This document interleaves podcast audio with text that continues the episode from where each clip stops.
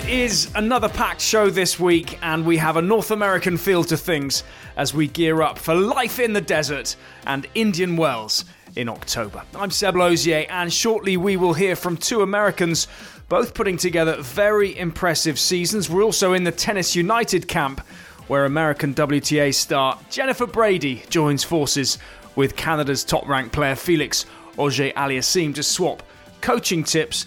But first, and on the theme of coaching, on the ground in Indian Wells over the next couple of weeks will be Jill Craybas, and she's been spending some time with Team Korda.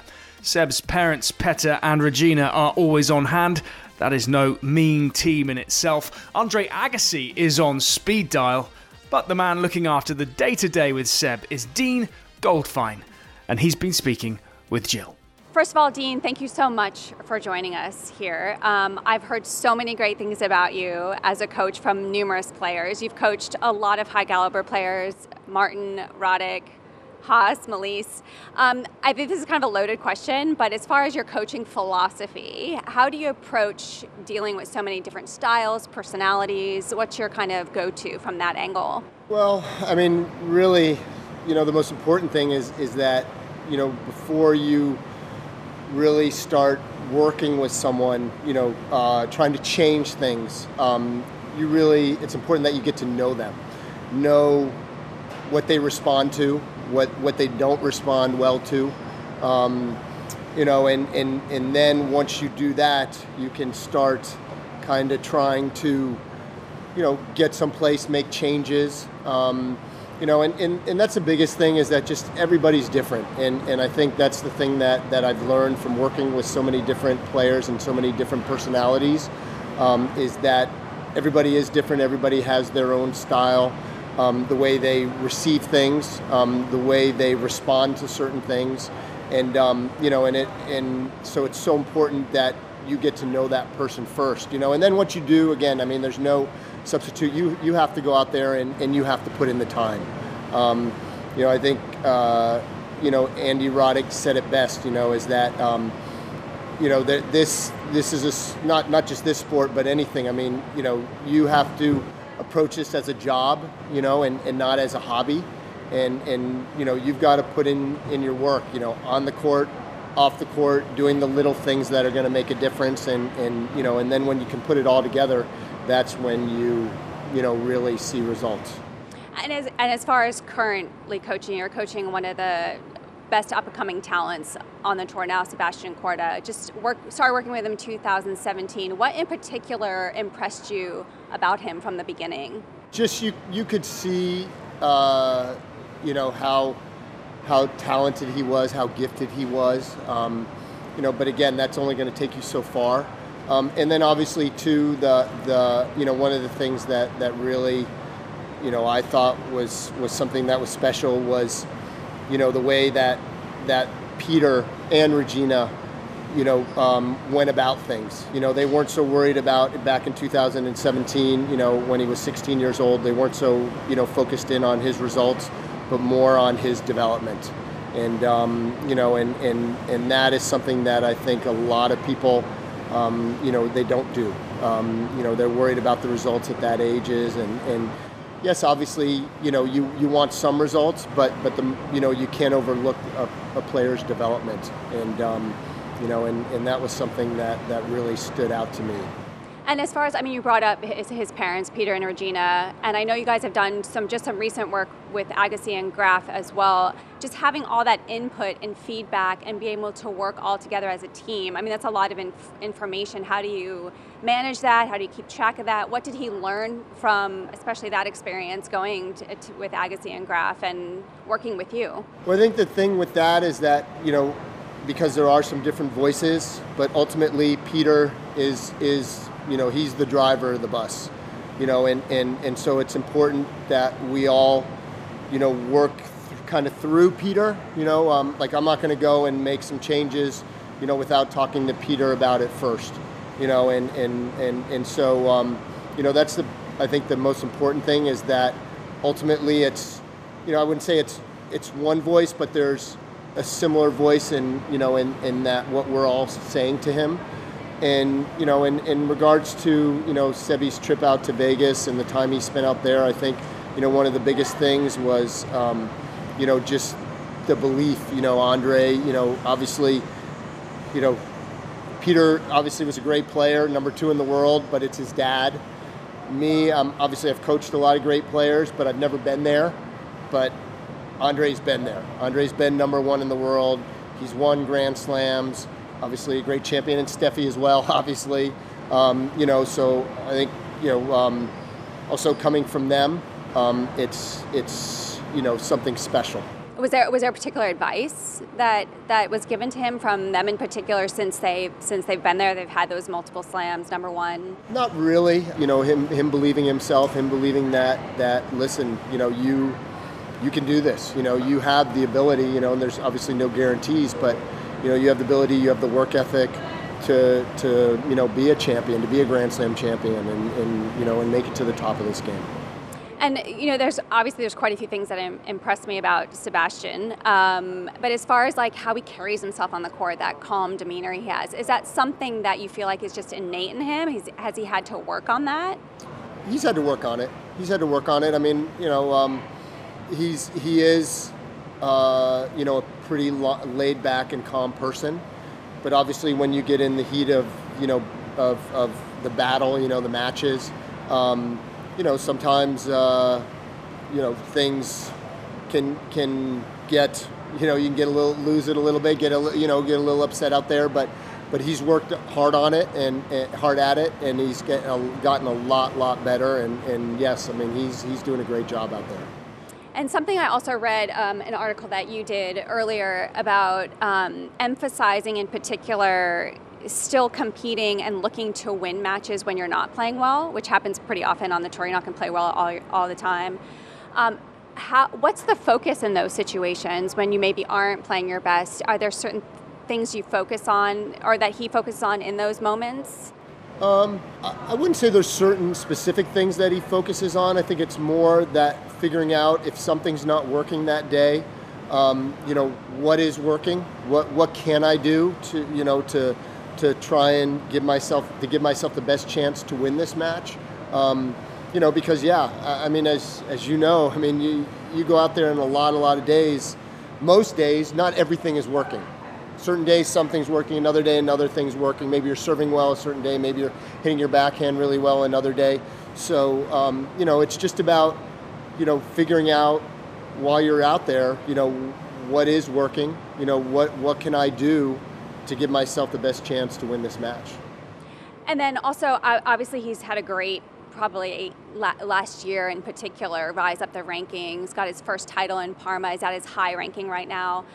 What, what do you feel recently has worked so well for him, and what do, what are you looking to still improve, in particular in his game? The thing that, that's really you know helped him a lot is is he's definitely looking to you know be a more aggressive player. I mean, he is aggressive player, but but you know um, he tends to occasionally, um, you know, maybe drift back a little bit, maybe wait sometimes for, for the other person to make mistakes. And, and you know, when you're playing the top players, you, you can't do that. You know, they're, they're, they're not going to give you matches, or very seldom will they just give you matches. And you have to go out there and you have to win them, and you have to take, take it to them. And, um, you know, so just, just getting him to play an aggressive style of game, you know, a style of game that really suits his strengths um, you know, looking to move forward. He's got great hands. You know, I'd like to see him obviously get to the net a little bit more, finish points off up there. Um, you know, that's some of the things that he's doing well, and, and some of the things that moving forward, you know, we're looking to continue to try and improve. And I know, I know. Last year in particular, he got some opportunity at the U.S. Open to practice with a lot of the, the the top guys, and you can always learn things from that. I think the fact that he had that repetition from the top guys was there something that in particular that he learned about that or was surprised when he got that opportunity? I mean, I think the most important thing was just seeing that he can play with those guys. You know, I think, you know, that, that he was out there and, you know, last year at that time, I mean, he was playing, you know, I, I know he practiced with Rublev. Um, I'm trying to remember who else, you know, some of the other guys, but yeah, some of the top guys. But, you know, he was, he was hanging in there with all of them. You know, nobody was blowing him out.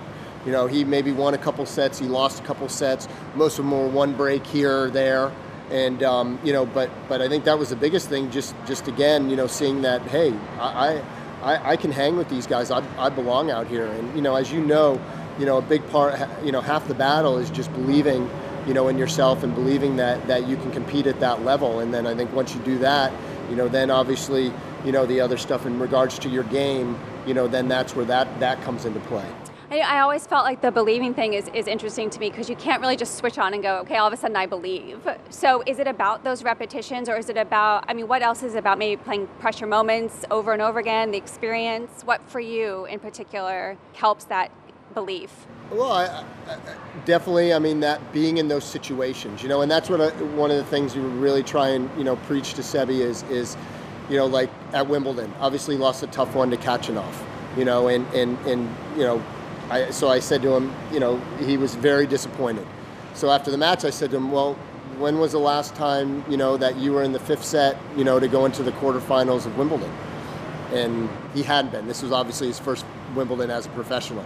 So, you know, again, that's that's the thing. I mean, is is that you can't expect. I mean, there's very few players, and those are the ones really that are the, you know, not I wouldn't even say the Federer, but maybe the Sampras, you know, the Agassi that that are in those situations, you know, and that the first time that they're successful.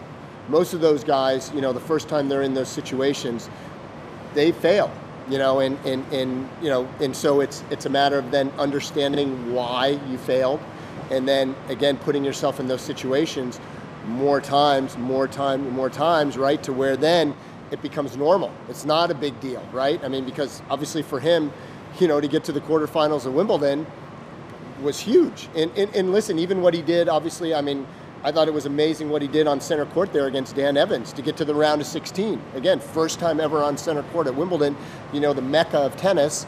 And I mean, he handled it like a champ, you know, so, so, you know, that was something special. It didn't handle the next situation quite so well, obviously losing his serve so many times in the fifth set there.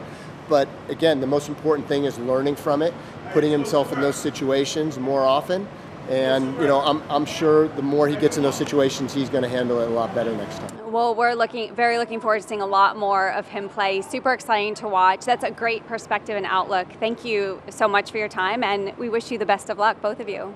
Thank you, Jill. Thanks. And Jill Craybas will be on site throughout the BNP Paribas Open in Indian Wells with more great interviews for the podcast and also, of course, for the live coverage which gets underway on Thursday, the 7th of October on ATP Tennis Radio. Put that in your diary. You're listening to the ATP Tennis Radio podcast. Available on iTunes, Spotify, TuneIn, and ATPTour.com. Next up, we have two young Americans who've both been in action over the past week. Marcos Giron, who made the semi finals in Sofia, Bulgaria, and first of all, a young man who may have lost out to Andrei Rublev in San Diego, but who's still very much in the mix for the next gen finals. That is Brandon Nakashima. Both players have been speaking with Mike Cation. Brandon, obviously, it's been quite a summer for you, um, and frankly, a, pretty quick ascent here for you over the last year, year and a half. And I'm just wondering if you're able to take it all in, or are you just continuously looking ahead and forward to what's next in front of you? Yeah, I mean, uh, I'm always trying to take it in as much as possible uh, at all these tournaments. Um, you know, having those couple good weeks uh, in those in those hard court tournaments during the summer uh, was obviously great for my game and, and confidence out, out, there. And uh, it definitely has helped me uh, to get into these these bigger events. So I think it's it's great to see uh, all my hard work paying off out there, and, and you know coming from uh, kind of a slow clay court season uh, over there in Europe, but I think as that experience also has helped me get through some of these matches on the hard court. How, how do you mean? What, what, how has that actually translated to hard court success? Uh, well, you know, over in Europe, uh, I spent like three months over there, uh, traveling to a bunch of different tournaments and, and experiencing a lot of new things. And, and you know, I lost a couple tight matches over there uh, that could have gone either way. So, so I think learning from those experiences kind of helps me get over the line in some of these hard court tournaments. And, and you know, I could have easily lost uh, early in uh, in Los Cabos and also in Atlanta. Uh, had a couple tight matches, but but was able to, to pull away from those. So so I think those experiences in uh, in Europe has definitely helped uh, those situations. You mentioned that you spent several months over in Europe. It has been on, on the men's side, especially. It's been very rare for an American to go over and do that over the last several years. Can you explain the thought process of why you did that and what you think long term is the benefit? Yeah, I mean, uh, I was talking with my coaches uh, at the beginning of it, and uh, you know, they, they all kind of agreed that uh, that having that long clay court season over there, just experiencing it, whether whether I did well or not, it was to help me long term and, and try to get used to the clay court as much as possible. Uh, you know, as an American, you don't play on clay as much as the Europeans over there, so so I think just getting that experience under my belt, spending a lot of time over there, away from home, away from the U.S., uh, will I think definitely help me long term in the future. One of the coaches you've been working with is Dusan Vemic. Um, obviously, a very good player in his own right. About 10, 15 years ago, I don't want to say too much, but I know he's sensitive about his age. But um, also, is obviously he's he's spent a good amount of time with Novak Djokovic over the years as well. What has he brought to your game in terms of some of the things maybe he's learned from Novak in his process as well that is translating to you? Yeah, I mean he's he's obviously uh, really smart uh, with the game and everything uh, knows all the little things that, that you need to uh, to do in order to become at that highest level. Uh, you know, working with uh, with Djokovic for that time, and you know, it's obviously helped me connect with Djokovic too in a way, being able to to practice some weeks with him over there in Europe and at the U.S. Open last year. So, so you know, I think that obviously helps my game and my mental game, while also his his tactics and everything uh, with with these matches has uh, is always uh, good for me out there. You mentioned as well that it wasn't the most successful in terms of the the results over there. When somebody asked me about a year and a half ago about some of the young Americans, I mentioned you and I said, What I don't know is how he's going to do when he hits his first rough patch.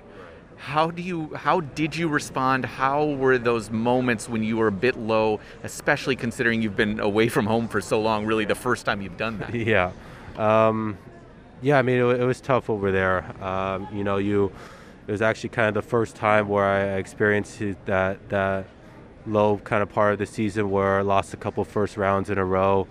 And uh, you know i didn't really know what to expect that much. But uh, but you know I think I've I've learned a lot from it, and uh, I mean when I when I turned professional uh, beginning of last year, I I knew that that there was going to be times where where yes I was doing well, winning a lot of matches, and other times where I would be struggling. Your problem solving has always been so impressive um, to to just even a casual viewer like myself, Brandon. Um, how much of that is instinctual how much of that are, are things that you've learned from Dusan and other coaches? Um, yeah, I think I think growing up, uh, especially in the juniors and also in college, uh, I've always had that kind of problem-solving mindset whenever I'm out there when uh, you know things aren't going the way that I want. Um, but but you know it's it's it's obviously different in the pro aspect, and and that's why you have coaches like like Dusan, and also I've been working with uh, a little bit with Jose Higueras from the USTA a little bit. So uh, you know, though them kind of telling me their experiences in the past with um, with matches, and, and also um, their their expertise out there has definitely. Uh, helped me uh, be able to problem solve out there in these matches if uh, if I'm not playing as well or not really not really sure what to do out there sometimes. Um, Reilly Opelka, a couple of years ahead of you with Taylor Fritz, with Tommy Paul, Frances Tiafoe. Now there's this new generation of young American men, yourself, Sebastian Korda, and Jenson Brooksby as well. How much have did those four players in particular mean to you as you were 15, 16? Um, and, and I'm wondering if you feel that you guys are starting to push them a little bit in terms of their mentality. Yeah, I think so a little bit. Um, you know, yeah, when I was maybe 15, 16 growing up in the juniors, uh, they were always kind of the older guys, um, you know, playing the, the higher level ITFs and the junior slams. And, uh, and always kind of looking up to them and trying to follow their path as, as young Americans. So I think, um, you know, with, with uh, Sebastian Korda and Jenson and myself uh, coming up and doing well these, these past couple months, um, you know, I think it's definitely pushed them, uh, those older guys, a little bit in a way. Um, and uh, you know, I, I, don't think it'll be too long when um, when we'll all be at at kind of like that same level, same ranking wise, uh, to play at these uh, higher level tournaments. It's it's pretty interesting because there are a slew of Americans inside the top 100. It's just kind of been that. Well, when's somebody going to win a slam? Do you do you do you feel that yet? I, am sure you're starting to get those questions about American men's tennis at this point, right? Yeah, a little bit. Um, yeah, I mean, I saw something the other day where it was the most Americans in the top 100 uh, for a while now. And, uh, you know, that's obviously really cool to see um, all the fellow Americans doing well out there and uh, some of the young ones uh, coming up. Uh, coming up the rankings and also the, the older veterans uh, still out there playing at a high level and and still at that high ranking. So uh, it's cool to see American tennis doing well out there, and and you know hopefully, I mean, sometime in the future, one of us will, will win a slam.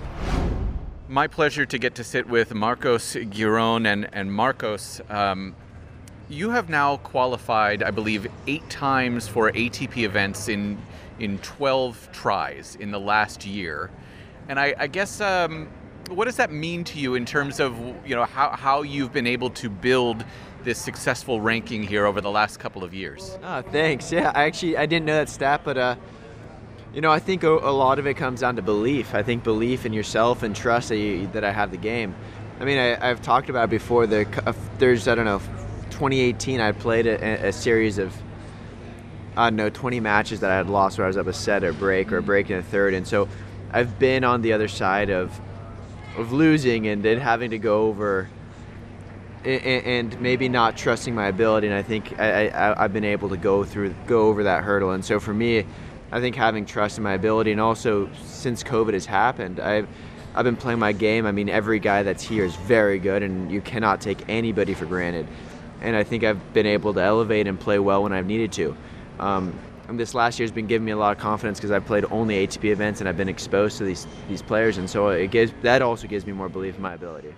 Where did that come from? Because you and we'll, we'll get to it, but you have definitely had some real hardships yeah. here over the last couple of years, some real ups and downs. So yeah. where has that self belief? Where, where, did it come from for you? Uh, it's you know it's uh, it's it's tough.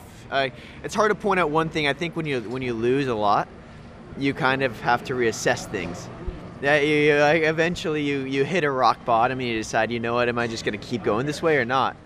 And I and I, I had to like really adjust my mentality, and so that's and I think a lot of guys here, if you look at the level of what people are able to do just ability wise, there's not that much difference between a guy, the guys on the top versus guys that are lower ranked. You know, X's and O's, but but when it comes down to pressure times, you see them elevate and play their best. Where maybe in the lower rankings they don't. And so I think I think I, had, I just had to reevaluate things and. Uh, and yeah, and now and now that I'm I am winning a lot more matches, qualifying for these tournaments, that also gives me confidence when I get into these situations also. So it kind of builds on itself. Yeah, when we talk about the beginning of your career after leaving UCLA and NCAA championship, I mean the peak of college tennis, yeah. right? And I remember early in your career where you were kind of that guy who would run and swat, run and swat, yeah. and you were so physically gifted, but it just wasn't able to make that jump, yeah. that ability to get deep in challengers and then also obviously yeah. the ATP levels. Then you have this obviously the traumatic injury and many people don't know about it so can you kind of explain what you went through physically during that stretch yeah of course you know i you know, I don't necessarily feel like a small guy, but here on tour at 5'10", 5'11", I, I'm not, I'm not the, you know, I'm not uh, Opelka pops. Yeah. uh, no, so, uh, no, to be, uh, and so I rely a lot on my physicality. I rely a lot on my movement. Of course, I don't see myself as a defensive player, but everybody hits the ball so damn big that I do use, I have to, you know, have to get to a lot of shots. Right. and it, it's just the way it is. And so my, really, when I came out of college, I, I, I felt like you know my I've been I've been winning futures like. I, I'm kind of, you know, not maybe I, I won NCAAs, winning the vast majority of my college matches. I'm moving upwards in a tra- good trajectory, and and the pros tough. You got to get used to losing. And also, I started losing, and, and a lot of it was every time that I really ramped up my my training and kept playing. Like when I would win a good match, my my body kind of let me down. I started feeling I was like I would get pain, and I was weak out of the corners, and it kind of took a long time to realize what was the issue, and it, it just got, it got to be very frustrating because I just felt like I didn't have, I wasn't able to put my best tennis out there, and I wasn't able to get traction and get momentum and build on momentum, and it was it, that that was very frustrating. So when I finally was like, you know what, this is this is gonna get done, like it it. It sucks knowing that you're going to be out for nine, ten months, but it's there's also a there's a piece in knowing you know what there's a solution to this. I'm going to adjust and I'm going to, you know, hopefully come back stronger on the other side. What was the for people who don't know? What was the injury? What was Uh, the surgery? Yeah, so I had torn labrums in both my right and the left hip. Um, they had to sh- I had a cam impingement, so they had to shave down one of the uh, the femur head to make sure that the uh, or no no the uh, the one of the hip bones to make sure my femur has a little bit more space. Um, and, and, and, and so that it wouldn't tear on the labrum anymore. And then I had to get the labrum repair reattached. And it, it was about like a month of non-weight bearing. And I, I actually got the two surgeries six weeks apart, and then get starting rehab again and building up, and then bam, back on the you know Yeah. back under the knife. And uh, during the time, it, it was just it was just a slow process. I was actually I, I was fortunate to have a really good physical therapist who, you know, you know what, you do this once, do it right, and take your time. Don't rush it. It's very easy to do because you kind of feel, you can you feel pretty good afterwards. Yeah, a lot of muscles that get get atrophied, but uh, but I, I think it was it, we did a really good job of taking the time and making sure through this process to do it well. That's a hard thing to do because if memory serves, Marcos, your your ranking was around 250-ish, 300-ish at the time. A lot of people they have that long of a layoff, they're not going to be coming back if they haven't maybe hit into the top 100 at that point. So how did you manage to find the wherewithal to come back and say I'm going to be stronger? On top of it, I'm going to be more aggressive. I've certainly seen that in your game as well just to kind of use that time productively. Yeah, I.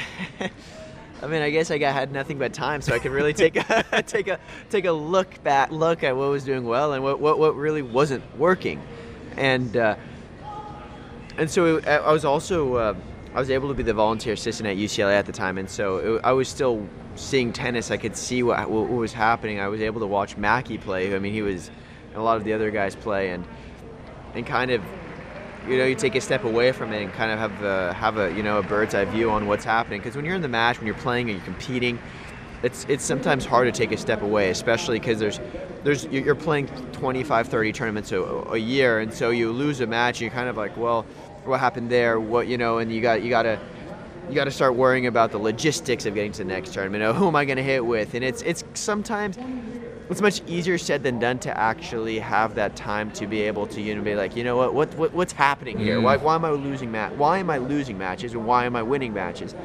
And to have like a and it's just very it's much easier said than done. And so it was it was you know it's a blessing in disguise to have that time away. You also have a, a, an incredibly good support staff. I've had the opportunity to meet your, your lovely girlfriend who's in her residency now as well. One thing I know about her, her name's Becca, she has an incredible perspective on life. She has had this opportunity to travel overseas to impoverished nations. And I'm wondering how much that has rubbed off on you in terms of that layoff and just kind of that understanding and acceptance uh, of how lucky and blessed you might be. Yeah, no, I, I'm very thankful to have Becca in my life and, uh, and, uh, and a, a lot of people, you know, my family and friends, everybody.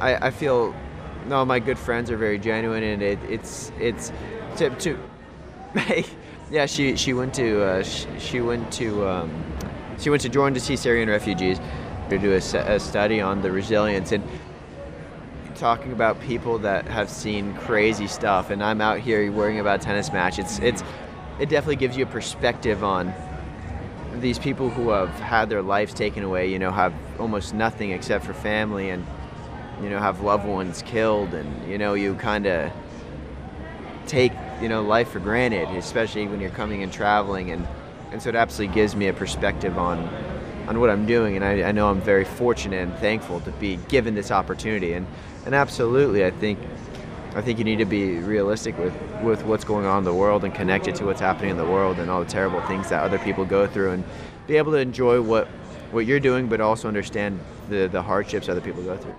With that being said, you then are able to come back, and it, as I mentioned a few minutes ago, it felt different to me from my, my outsider's perspective in terms of you were taking the racket out of people's hands now, much more so than you had in the past. What changed in terms of how you played the games, and, and how has it continued to improve over the last couple of years? Um, yeah, absolutely. It's yeah, I'm not the biggest guy, but I do see myself as an aggressive aggressive player and and these everybody's too good. They've got so many weapons. If you let them play and you let them be comfortable and you let them attack, they're going to win. And I've learned a lot the hard way many too many times. Uh, but then also, you know, I played Del Potro a few years ago. That was kind of when I first that was like my first experience at an ATP event where I qualified and played a guy who was top. You know, and that was my and I played the match and I went down a break and I, I was able to play some incredible tennis. I served for the first set and and that was kind of the where I was like, you know, my, my level is actually I can, you know, I can play at that level. You know, it's and also when I played him, I, I realized, you know, he's I, I had him down break point early. Absolutely no panic. Serve, short ball, boom, winner. I was up serving for the match, er, or serving for the first set, 5-4, zero panic. He was consistent when he got the opportunity. He went for it. He hit his targets and was aggressive. And there's zero, you know, zero hesitation. and it's amazing. It's a little bit of second guessing, yeah. and you, a lot of matches are lost. It's funny because that was the match that popped in my head. I remember you telling me a story about it, how you said, "Oh, you just wanted to have that one point where you traded four forehands with yeah, him." I remember you telling me that a couple of years ago, and how much it changed things for you. Yeah, that's, that, that yeah, yeah. I, I wanted to beat him in a forehand rally, and I did. so uh, now you've, I mean, again, you have had this incredible run the last couple of years, and where does it go next? What's how how do you continue to improve um, over the next several months? Well, I'm gonna take one match at a time. I mean, I would love to break into top 50. Of course, I want to be a top 30, top 20, top 10 player, but taking steps at a time. I would love to be in contention, winning an ATP event. I would love to be in the semis, finals, winning an, an event, and uh, being second week of slams. Um, everybody's damn good, but uh, you know I'm seeing a lot of these other Americans break through. Mackie making the finals at DC, which is awesome. That He played some sick tennis there. Yeah. Korda who Korda Nakashima. A lot of these a lot of these guys are making runs, and so I've played with them, and uh, I know that I can I can play at that level, and so I, you know, that's where I want to be. You're listening to the ATP Tennis Radio Podcast. Finally, this week we have two stars of the ATP and WTA tours swapping notes. Felix Auger-Aliassime is having such a good year. He's in the mix for both the next gen finals in Milan, which he can still qualify for, and the Nitto ATP finals in Turin. Now, of course, with Tony Nadal in his corner, he's been talking coaching with America's Jennifer Brady. How you doing? I'm good. How are you, good. Felix? Good, good. Should I call you Jenny or Jennifer? No, I'm joking, I'm joking. good one, good one. Okay. so Felix, um, I've noticed you had a new coaching change. It's never, you know, easy to to to break up or to separate from a coach that you really appreciate and you really like. But then I felt like it was time for me to move on to to something new, maybe something else, and and add somebody that had, you know, uh, a lot of experience from the high level and that had won the biggest tournaments uh, in the sport before. Uh, so with my current coach, uh, we decided to add Tony Nadal to our team, and uh, it's been going really well. I feel like I'm you know, learning a lot from him, from his experience, but he also gives me um, live feedback whenever we're together, and it's um, it's a good add to the team. And uh, like we talked about uh, before. I feel like I like him a lot as a person too, and um, I like his values, so it's it's something really important to me as well you know what's interesting in tennis is that pretty much you're your own boss in a way and you hire a coach uh, you pay a coach to then tell you uh, what you have to do kind of or or you kind of direct the practices and all that where in other jobs it's the opposite right So I always thought it was an uh, interesting uh, dynamic uh, in tennis. I don't know how you feel about that, about that or how you deal with it. Uh, but you know, I think in the end, for me, you pay a coach, but you want honesty and Yeah. you want really transparency when you talk to each other. Yeah, um, I think you know. Um, someone once told me, um, you know, it, it's an investment. Um, it's an investment in yourself. So you know, to to go out there and um, you know pay for somebody to tell you what to do, I think is um, something that you also have to you have to have that trust in them that they're going to give you the the best advice to to better yourself. And um, I think that's that's also something that you want to look for in a coach. Um, you want to have that respect that you can trust them, and you know everything that they're saying to you, you you agree with. But um, of course, there's going to be you know times where you don't agree. But you know most of the time, I think you want to be on the same on the same wavelength, and Yeah. um, that's Yeah. definitely really important.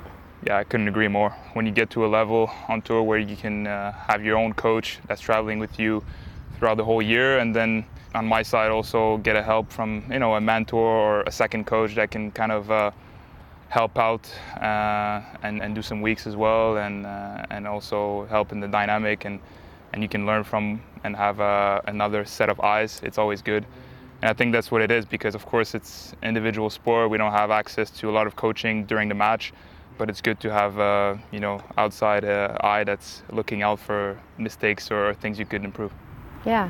So one other thing that we have a difference between the WTA and the ATP is the fact that you're allowed to have on-court coaching. I don't know how you feel about on-court coaching. If it's something you use, something you like, or, or not that much. Um, yeah, I mean, I think there's times where I where I've called my coach out for for no reason, just out of frustration because you know I've lost maybe two three games in a row and I'm just freaking out, and um, it's not really necessary in that point, but sometimes it helps. Um, you know, just to for me, just let off some steam. Um, you know, just let out what I'm what I'm feeling, what I'm thinking, and then also just to get the the confirmation, the feedback that you know what I'm thinking and what I'm seeing or what I think I should be doing. It's also you know what he's thinking from the outside because it's always even just watching a match when you're watching, you can see so much more than from the inside. It's Yeah. it's you see both sides of it. So Yeah. I think um, you know it, it's great in that perspective. Um, I think uh, maybe it's not it's not mandatory, it's not necessary um, because you know tennis is such an individual sport. Um, I think you know we we all are out there battling on our own Yeah. for ourselves and Yeah, um, finding ways, Yeah, yeah. finding ways, and I think that's that's what's so n- unique about tennis. Yeah. You know, you're out there alone, and you're Yeah. the one. It's almost like chess. You're playing and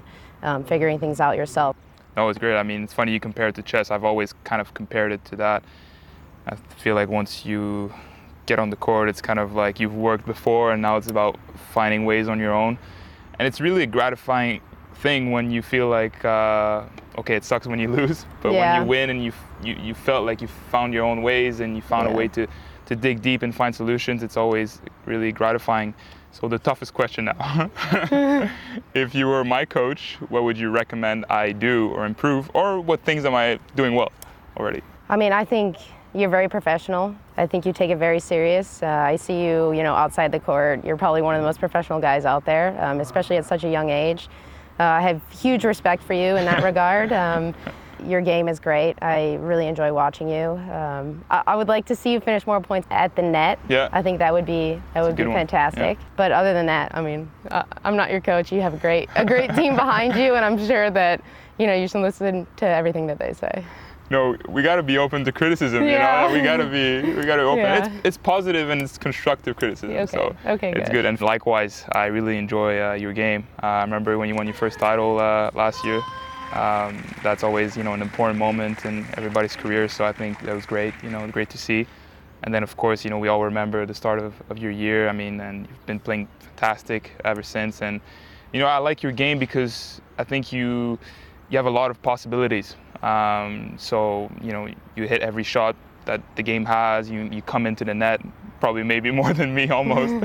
and uh, you do everything. You serve really well, I think. So uh, I wouldn't have much to say outside to just, you know, uh, keep going, trying to be more and more consistent and, and more and more precise. And that's all we're trying to do, you know, as players is uh, to have, you know, great shots that are more and more precise and, and consistent. So, but Yeah. you do everything really well so far. So Yeah. congrats on that. Thanks, Felix.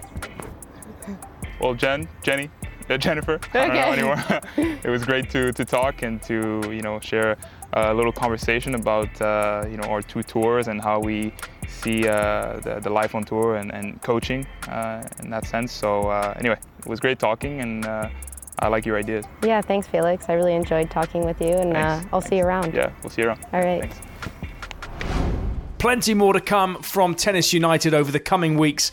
But for now, that is it. I'm Seb Lozier. Join us again next week. And remember, listen out for our live ATP Tennis Radio coverage of the BNP Paribas Masters in Indian Wells from this coming Thursday, with coverage starting shortly before the very first match of each day. And you can get all the orders of play, remember, and the latest news, video, statistics, everything else on the ATP Tour website, atptour.com, and the ATP Tour app.